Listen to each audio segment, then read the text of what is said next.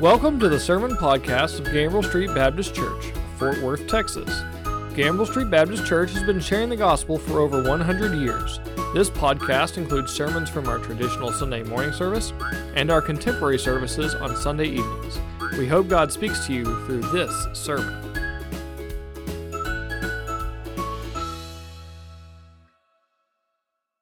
Was only half a generation after the American Revolution. Another revolution occurred, of course, in France. Many historians will mark this as a watershed date and time in history, going from the early modern period into the age of reason and into the truly modern period. It was that significant. But there were differences between the American Revolution and the French Revolution, as you well know. There, a new religion was established, was created, the cult of reason. And it was based on the ideals of reason and virtue and liberty. Christianity officially was banned in 1792, and all the Christian symbols in the churches and cathedrals were covered up. A new motto became the byword of this religion liberty, equality, and fraternity. And atheistic messages were preached from those pulpits where the gospel had been proclaimed, and new liturgies were put into place. The churches themselves, the buildings, that is, all the cathedrals and many of the main churches were converted for cult usage. For example, in 1793 at Notre Dame, the Feast of Reason was celebrated on Sunday morning. In the nave, there was an artificial mount that was installed with a Greek temple on top. It was decorated with the busts of pagan philosophers, and at the base was the altar, the altar of reason, and in front was the torch of truth. And an opera singer dressed in red, white, and blue stood and sang, and she personified the goddess of liberty, and everyone gave her homage the altar of reason. At what altar do people today worship? When we talk about then putting it all on the altar, presenting ourselves as living sacrifices, which altar is it that people in our culture today put it on? You know, we've been looking at worship for the last 13 weeks, and what we've seen from Scripture is that God beckons us to walk with Him, and this is daily worship. It's something that we don't take lightly. He is awesome, almighty, holy God, and we come into His presence. And because of that, as you look at the liturgy of the worship service that we have every Sunday, we have actually walked through that and seen what the Bible says about that. We come and we confess our sin and he is faithful and just to forgive us of all of our unrighteousness, all of our sin, and cleanse us of our unrighteousness. And then he commissions us for daily worship to serve him wherever we go, not just here. And then we worship the King, the King of all creation. In his holiness, we are his priesthood of believers, we are a holy nation, and we are called to worship him with gladness and to sing a new song a new song in which he restores to us the joy of his salvation, not just on Sunday, but every day. We're to sing a new song. And God's word, not just here, should guide that daily worship because it is what feeds our deepest desire, and that is to know and experience God. We sing anew, then, a song with all of creation, not just believers, but all of creation sings this song where we give thanks to Him and we bless His holy name. And we thank the Lord by doing what? By giving back to Him as we have done in the tithes and offerings today, but we offer Him then in everyday worship. We serve God as we go here as priests in a priesthood of believers. We are living stones that help to build His spiritual house. And therefore, we proclaim the gospel, not just here, not just behind the pulpit, but as we go forth, each person proclaims that good news of Jesus Christ as we continue to build the spiritual house and offer spiritual sacrifices to Him. The Father seeks those who will worship him in spirit and in truth. And this is what we endeavor to do, and we'll talk a little bit more about that today. Every day, every moment, not just here. And last week, we observed that what we do here is actually preparing us for what we're going to do in eternity, and that is to praise Him forever in our heavenly home. And today, finally, we come to one of the great worship texts of Scripture. You know, a lot of folks don't look at it as a worship text. They look at it as the beginning of the 12th chapter where we go into the spiritual gifts and all of that that, that involves, that it's the founda- a foundational text for the formation of the church, and that's true. But it is one of the consummate worship texts of Scripture. For in it we see that God expects of us, desires of us, and it pleases Him when we do what? When we present ourselves to Him. We read just before we started the formal part of worship this morning from Romans, the sixth chapter, in which Paul tells us we, we have a choice. We don't have a choice, but we do have a choice. We don't have a choice in this respect. Every person in this, on this globe, in this world, presents himself or herself to someone or something to serve. That is an undeniable truth. What we do have a choice about is whom we present ourselves to. Is it the cult of reason? Is it the cult of modernity? Is it the cult of postmodernity? Is it the cult of political correctness? Or is it on the altar of God? Paul urges us by the very bowels of God, by the mercies of God, to present our bodies as sacrifices, as living and holy sacrifices that are acceptable to God because this is our spiritual service of worship, he says in today's text. And we're not to be conformed to this world, but we're to be what? Transformed. Transformed by the renewing of your mind so that you may prove what the will of God is. And the will of God is that which is good and acceptable and perfect. So as we look at this text this morning, we need to see it in the context of what Paul has been saying in Romans. The first 11 chapters are more theological. He explains justification and salvation, deeply theological, and many would say that Romans is a theology text. Well, it is, but it's also a practical theological text because then he shifts in chapter 12 to the practice, the practical, how to live this theology out in character and behavior and relationships how to walk with the Lord. And he begins with this worship text that is, how to walk with him daily. And he begins with therefore, and you know what that means. We look back. What has he been saying? It's the fourth therefore in the book of Romans. The first one was found in the third chapter. Therefore, because we are all guilty and everyone is a sinner, we are subject to condemnation and no one has an excuse.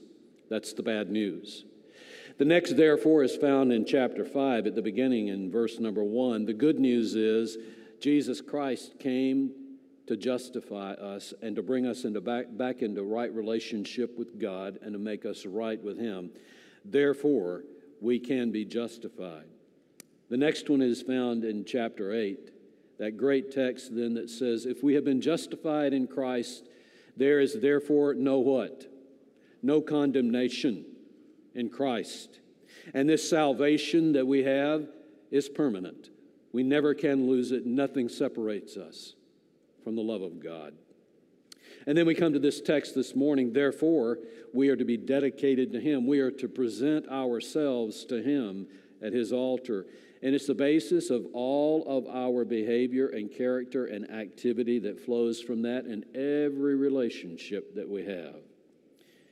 It is a key text for worship. You see, in chapter 11, even though that chapter is about the relationship of the Jews to the gospel and their rejection of it, and oh, by the way, there is going to be a return of the Jews someday. It hasn't happened yet, but it's coming. That's one of the mysteries of God. Even though that chapter is mainly about that subject, in there, there is also already embedded the preparation for this text about worship. For he says at the beginning of chapter 11, I remind you that even though Elijah thought that he was the only one that was out there that wasn't idolatrous, there were 7,000 who had not bowed their knees to Baal. So you see, he is preparing for this text of being truly worshipful and not idolatrous. We're to thank God, he tells us in chapter 11, because of his grace in verse number 6. His grace, and it is that that saves and not our works, he repeats again. It's not the keeping of the law. And we're reminded of his mercy and to be thankful for that because he has redeemed us, but he promises to redeem anyone who turns to Christ. And then he closes at the end of chapter 11 with a praise chorus, a worship chorus that leads into this text that we have just read. This preparation for worship is found in verse number 36. If there's not a preparation for worship anywhere else in Scripture, it's here.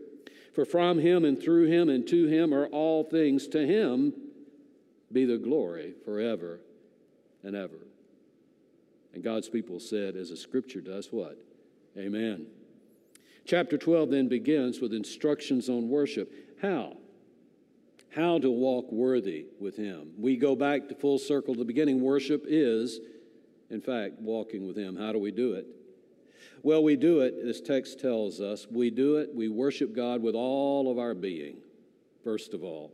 This is the act of worship. We worship God with all of our being.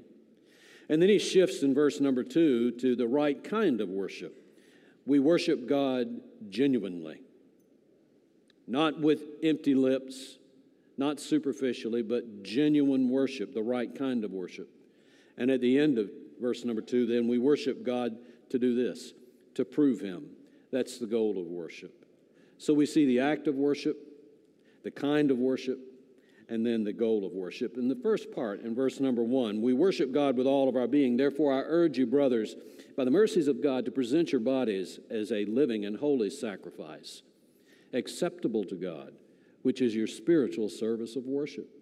The assumption here that the reader must make is, and the hearer must assume, is that one is saved.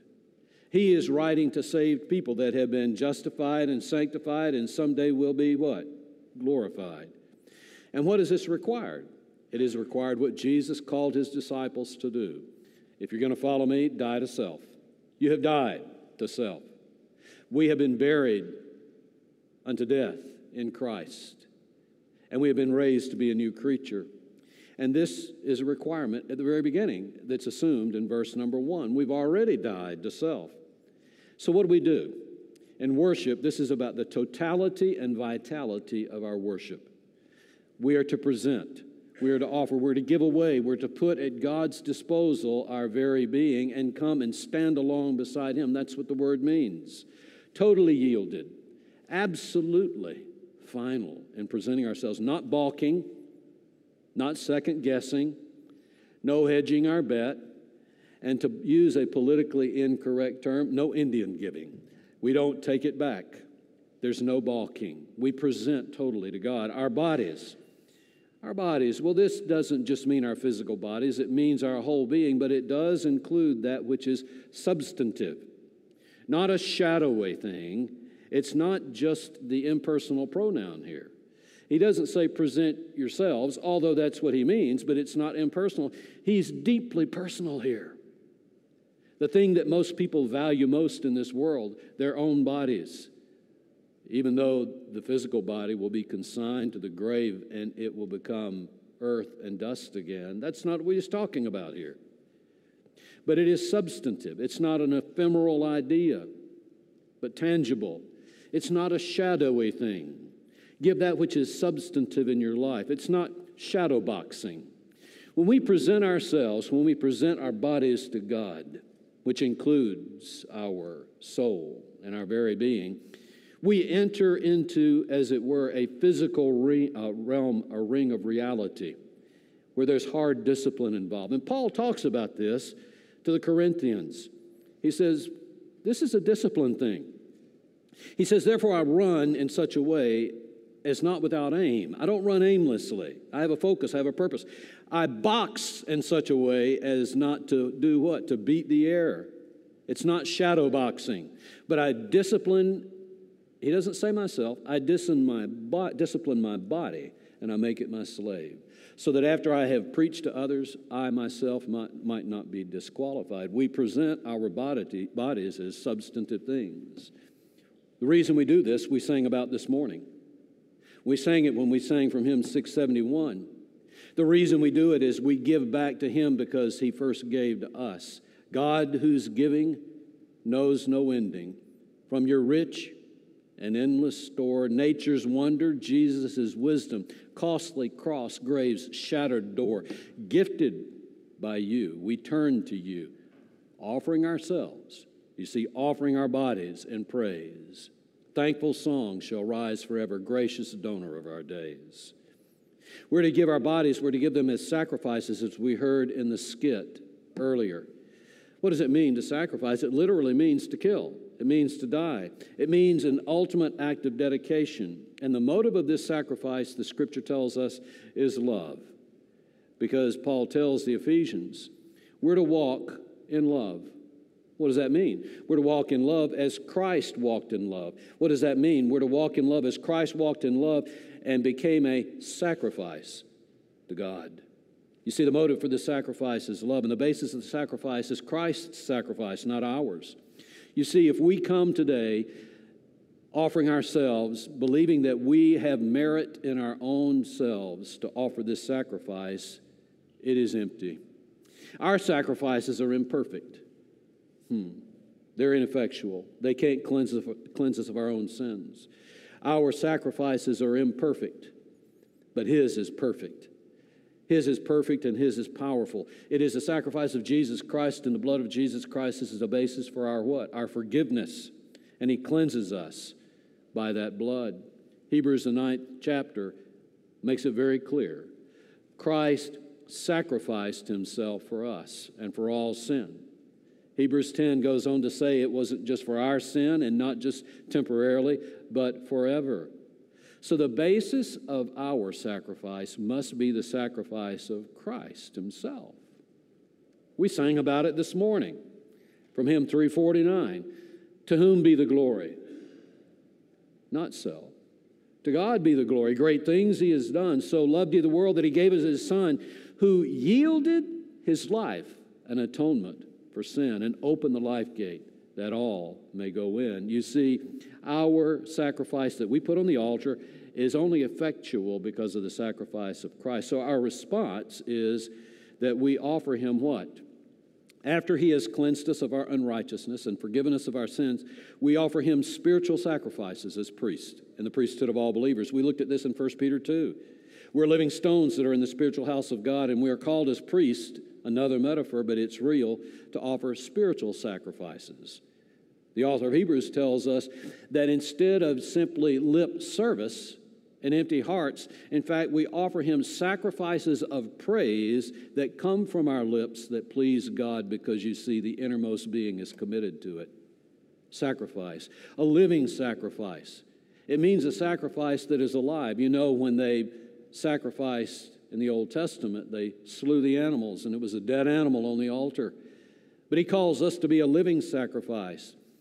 What does that mean? Once we were dead in our transgressions, but we have been buried unto death in Christ, and our sins have been buried, and then we have been raised in newness of life. We are now alive in Christ. We have been raised in Him. It's a living sacrifice. And it's not dead, empty works. No, we're not robotic zombies that just go through the liturgy and just recite the Lord's Prayer emptily. No, we don't serve futilely dead gods and empty phrases. We give a living sacrifice, our lifeblood, serving with vitality and energy from our innermost being, because why? Christ has given us the drink of what? Flat water, dead water, no, sparkling water, living water flows from us, from the innermost wells of our being. It's a living sacrifice. It's a holy sacrifice, which is pure. It's a holy sacrifice which is pure and sacred, morally blameless, not because we are, but because Christ has cleansed us. It is a holy sacrifice which is perfect because we are perfect. No, no, we're not perfect. No, we're not yet, but we are being made perfect. It is a holy sacrifice because we are allowing God to do what? To make us into who He called us to be. And that's what it means to move toward perfection. It is a holy sacrifice because we are set apart, we are consecrated, we are sanctified for God's use and purpose. I am thine, O Lord. We are sanctified. The third verse says, Consecrate me now to thy service, Lord. Set me apart for thy service, Lord. By the power of grace divine, let my soul look up with steadfast hope and my will be lost in thine. It's an acceptable sacrifice. That means that it's a well pleasing thing. It's a combination of a couple of words which mean inherently good, you, inherently good, well done, well done, my good and faithful servant. Well done, that which is of great value, the sacrifice that we give to Him is good. But it's good and acceptable only because the sacrifice of Christ has already been accepted by God. The other word is pleasing. It is a well pleasing sacrifice. Our ultimate goal, Paul says in 2 Corinthians 5. After that great text that we use often at funeral sermons about this earthly tent fading away, and then we have a building in heaven that is erected for us, then he says this whether I am absent or present with the Lord, this is our goal. Our goal is to please Him. It's that kind of sacrifice. What pleases God? What pleases God? Sacrifices that are sincere in their humility, not endless works, not endless dead animals, but a broken spirit, and the psalmist says, a what? Heart, a contrite heart. What does the other prophet say? What does Micah say? What does God desire? Not endless physical animal sacrifices, but what? What does he require of you, O man, O woman? And of course, we know it is to do what? To do justice, to love mercy, and to walk humbly in the sight of God. It's an humble sacrifice that makes it acceptable, and it is a pleasing sacrifice because it is obedient. You know, this is what Samuel said to Saul. He doesn't want your physical sacrifices one after the other. He doesn't want you to become that kind of priest. It is better to what than to sacrifice? It is better to obey than to sacrifice, he said. It's those kinds of things that describe the sacrifice that we put on the altar. And then he comes to this transitional statement at the end of verse number one, which is your spiritual service of worship. It's translated many ways by many different versions. In the NIV, it says, This is your true and proper worship. The ESV says, Which is your spiritual worship. The King James Version puts it, Which is your reasonable service. The New Living Translation says, this is truly the way to worship Him. It's two words, translated many ways. It literally means logical liturgy, and that doesn't seem to make much sense. So we unpack it a little bit. It's the word logikon, which is based on the word logos, pertaining to human reason. You see, it's that kind of service. It is a reasonable service, but it can be translated not just as reasonable, but spiritual. And when we looked at 1 Peter 2, that's the way it was translated. Remember the text where it says, to yearn for the sincere milk of the what? Of the word, the logikon. That is, that is which is produced by the logos of God and our reason. The other word is the one that we get for liturgy, liturgia, and it means sacred ministry sacred ministry performed for God, doing service for God. And you put these two together, and what the meaning is it's sacred service to God because it's based on God's word. It's not because of something that we have invented, but because God's word that we read, the Logos who is in us, then informs our reason to serve Him spiritually. You see, it is, once again, motivated by and empowered by God. We sang about it this morning. In verse number two of hymn 671, God whose giving knows no ending. What did we sing? What did the words mean when we said, Now direct our daily labor, lest we strive for self alone?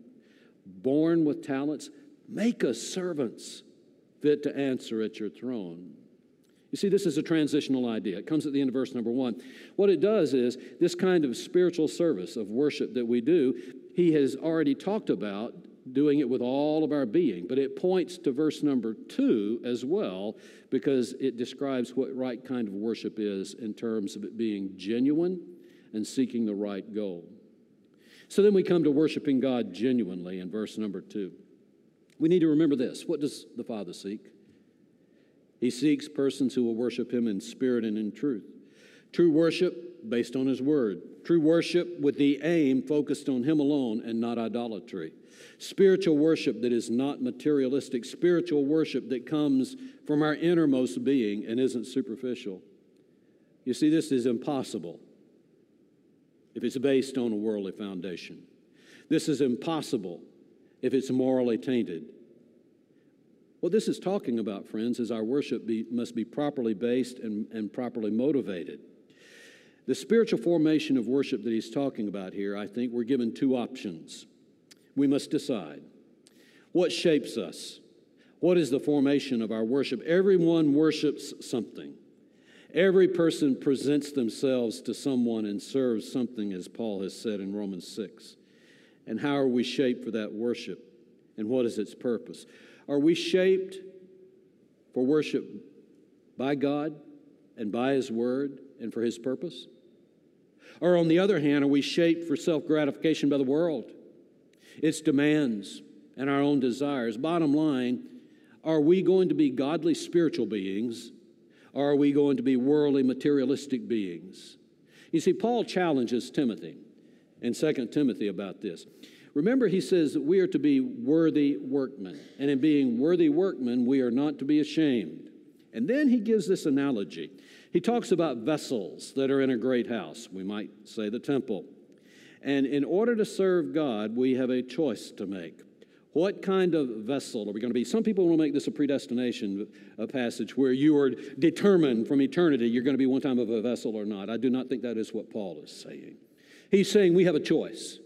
We can be one kind of vessel or another. Now, in a large house, there are not only gold and silver vessels, but also vessels of wood and of earthenware and some to honor, and some to dishonor.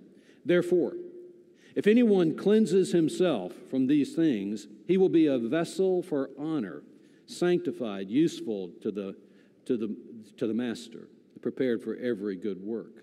You see, what Paul's saying there is we have a choice to make. What kind of vessel are we going to be in the worshipful house of God? And yet it is a passive matter also. You know, Friedrich Nietzsche said we are to be supermen, that we are masters of our own destiny. We need to rise up and by force become who we determine to be. The scripture says just the opposite. In fact, we come under in submission the control of something or someone, either God or of this world. You see, we're shaped for worship either by God and His working through us or by the world. We are vessels either to carry godliness or materialism. And he says here then, we have a choice. And he wants us to choose this do not be conformed to the world, don't follow the pattern of the world. Don't let the world shape you as a vessel for worship. You worship something, but what kind of vessel are you going to be? Don't let the world shape your destiny. This is unworship. This is submitting to the material world, which has no meaning and no power. And we read about it this morning from Psalm 115. What happens? It's when people serve idols of silver and gold, they are, they are man made works. And what is the price for that? They then become like the idols they serve. They become like the idols that they trust. Midas, you remember the story about Midas? One of the gods, Dionysius, then gave him the gift of whatever he touched would turn to gold. But you see, the gold and the greed that he had became his God. You stop and think about it. What was Midas's dilemma? Everything he touched turned to gold, even his food and his water, even his bed, even his horse. And he ended up committing suicide as a result. You see, we become the things that we worship. Don't imitate the world, Paul is saying here. Don't mirror it. You know, there is a borderline personality disorder called mirroring. It's when people have a vacant and, or a distorted image of themselves. They don't have much of a good self image, and they begin to imitate other people another person, the speech, the mannerisms, the behaviors. And in extreme cases, in mirroring, they actually believe they become the other person, the alter identity. Today, we live in a society that has this problem on a wide order, not in terms of a personality disorder, but a spiritual disorder. We live in a society today where most people are mirroring the world around them. They are conforming to the worldly image around them, and that then begins to control their personality and their behavior. Paul is saying here don't be conformed to that world, but be transformed. Be transformed by God. It means to change into another form. It's the same term that is used of Jesus in the Transfiguration on the Mount. He is our model. There's a practical meaning here. It means to be transformed and converted into something that is usable. Not usable, transformed, transformed into something that is usable. Outside your home, probably on a telephone pole somewhere, is a transformer. What does that transformer do? Electric transformers are passive instruments. They transfer electricity from one circuit to another or to many other circuits, and they can either step up or step down the power that comes into them. Passive instruments. You see, that's what we are in transformation. What's God's role in that transformation? We are the passive instruments. Our power is weak, but His weakness is strong. God's power transforms our weakness into strength. Our human behavior is corruptible, but God's character is incorruptible. In the image of Christ, He then begins to make us over, and He is working to transform our image from glory to glory, and it will be accomplished in heaven someday. You see, He's transforming us in our power and our ability and in our character. And He's constantly doing this. He begins with the rebirth. We are reborn in Christ by His Spirit not just naturally by the water. And in Christ, He makes us new. All things become new. And He continues to do this as we come to Him in worship and we confess our sin, or if we do it in our private closet, or if we do it as we're driving down the highway and we confess our sin to Him, He is faithful and just to continue forgiving us of our sin. When we appeal to Him to restore the joy of His salvation, He continually renews our spirit. God is continually transforming us through the renewal of the mind, that which is reasonable. The human source of all service generates uh, service generates from this spiritual thing called the mind. And God is doing what in us? He's transforming us from the inside out, from the mind out, and not the outside in. You see, now that we're spiritual persons, now that we have been raised in Christ, the old person is dead and the new person has been raised we are told by Paul in 1 Corinthians, the second chapter, a text that we're going to be looking at tonight. What happens? As a result of that being spiritual persons, we have a new what? It doesn't say spirit there, it doesn't say soul there, it doesn't say body there. It says, we have the mind of Christ. It's the renewal of that mind in us through Christ that is at the heart of the transformation. So, what is our role in this transformation? It's passive. Yes, we let God do it but not entirely. It calls for us to exercise spiritual discipline and obedience. You see, Peter reminds us in the only other place that that word not conforming, not conforming to the world, not conforming is used. In chapter 1, Peter says this Therefore, prepare your minds for action. Keep sober in spirit, fix your hope completely on the grace to be brought to you through the revelation of Jesus Christ and as obedient children, do not be conformed to the former lust which were yours in ignorance. You see, there is a role that we have in this. Even though passively we submit to Him and He transforms us, He calls us to disciplined obedience to Him.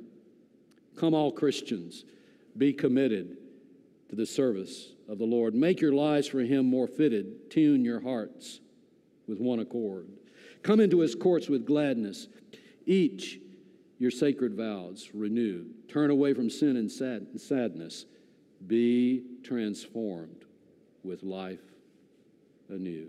Don't be conformed to the world, but be transformed by the renewal of your mind. And then finally, he closes with the goal of worship.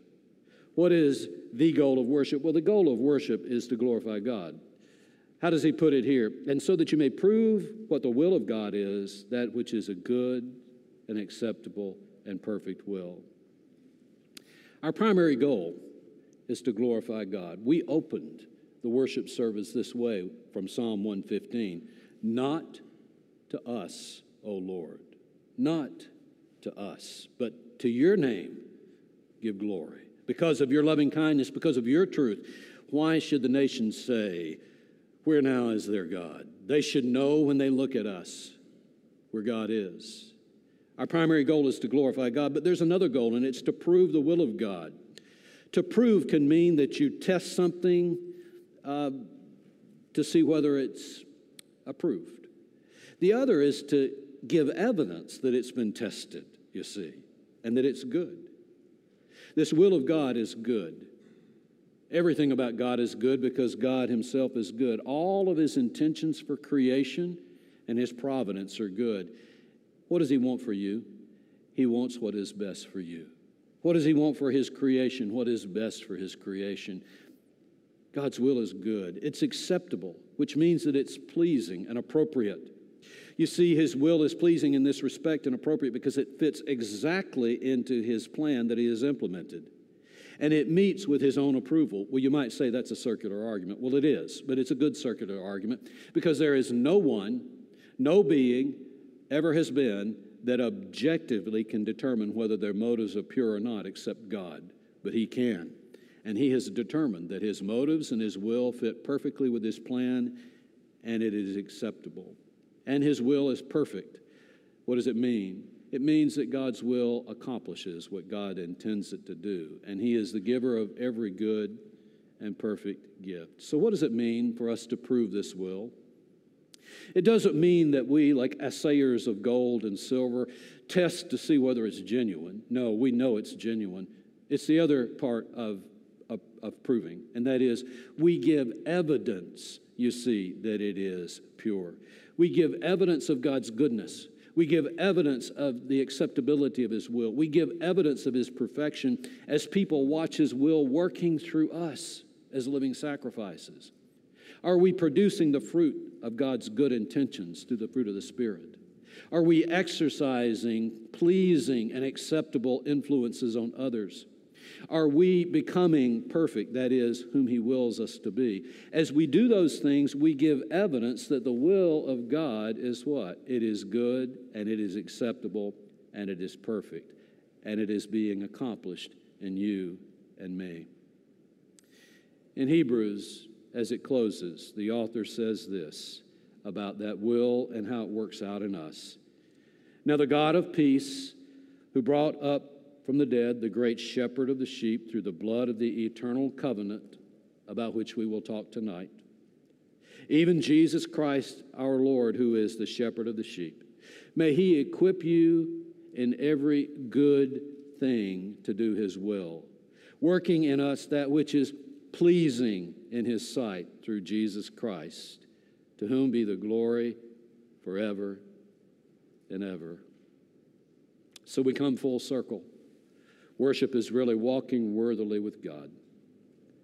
And the product of that worship is we offer ourselves as living and holy and acceptable sacrifices on His altar. He transforms us. We're not conformed to the world. He transforms us.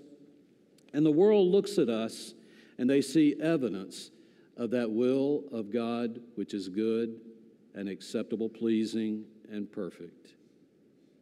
Is our sacrifice that we put on the altar all on the altar? Have we let God remake us in such a way that we give evidence that His will is pleasing and acceptable? Have we done this in a way that we let Him accomplish His good and acceptable and perfect will in us? The invitation this morning, before we leave, if you haven't done that, is that you lay it all on the altar.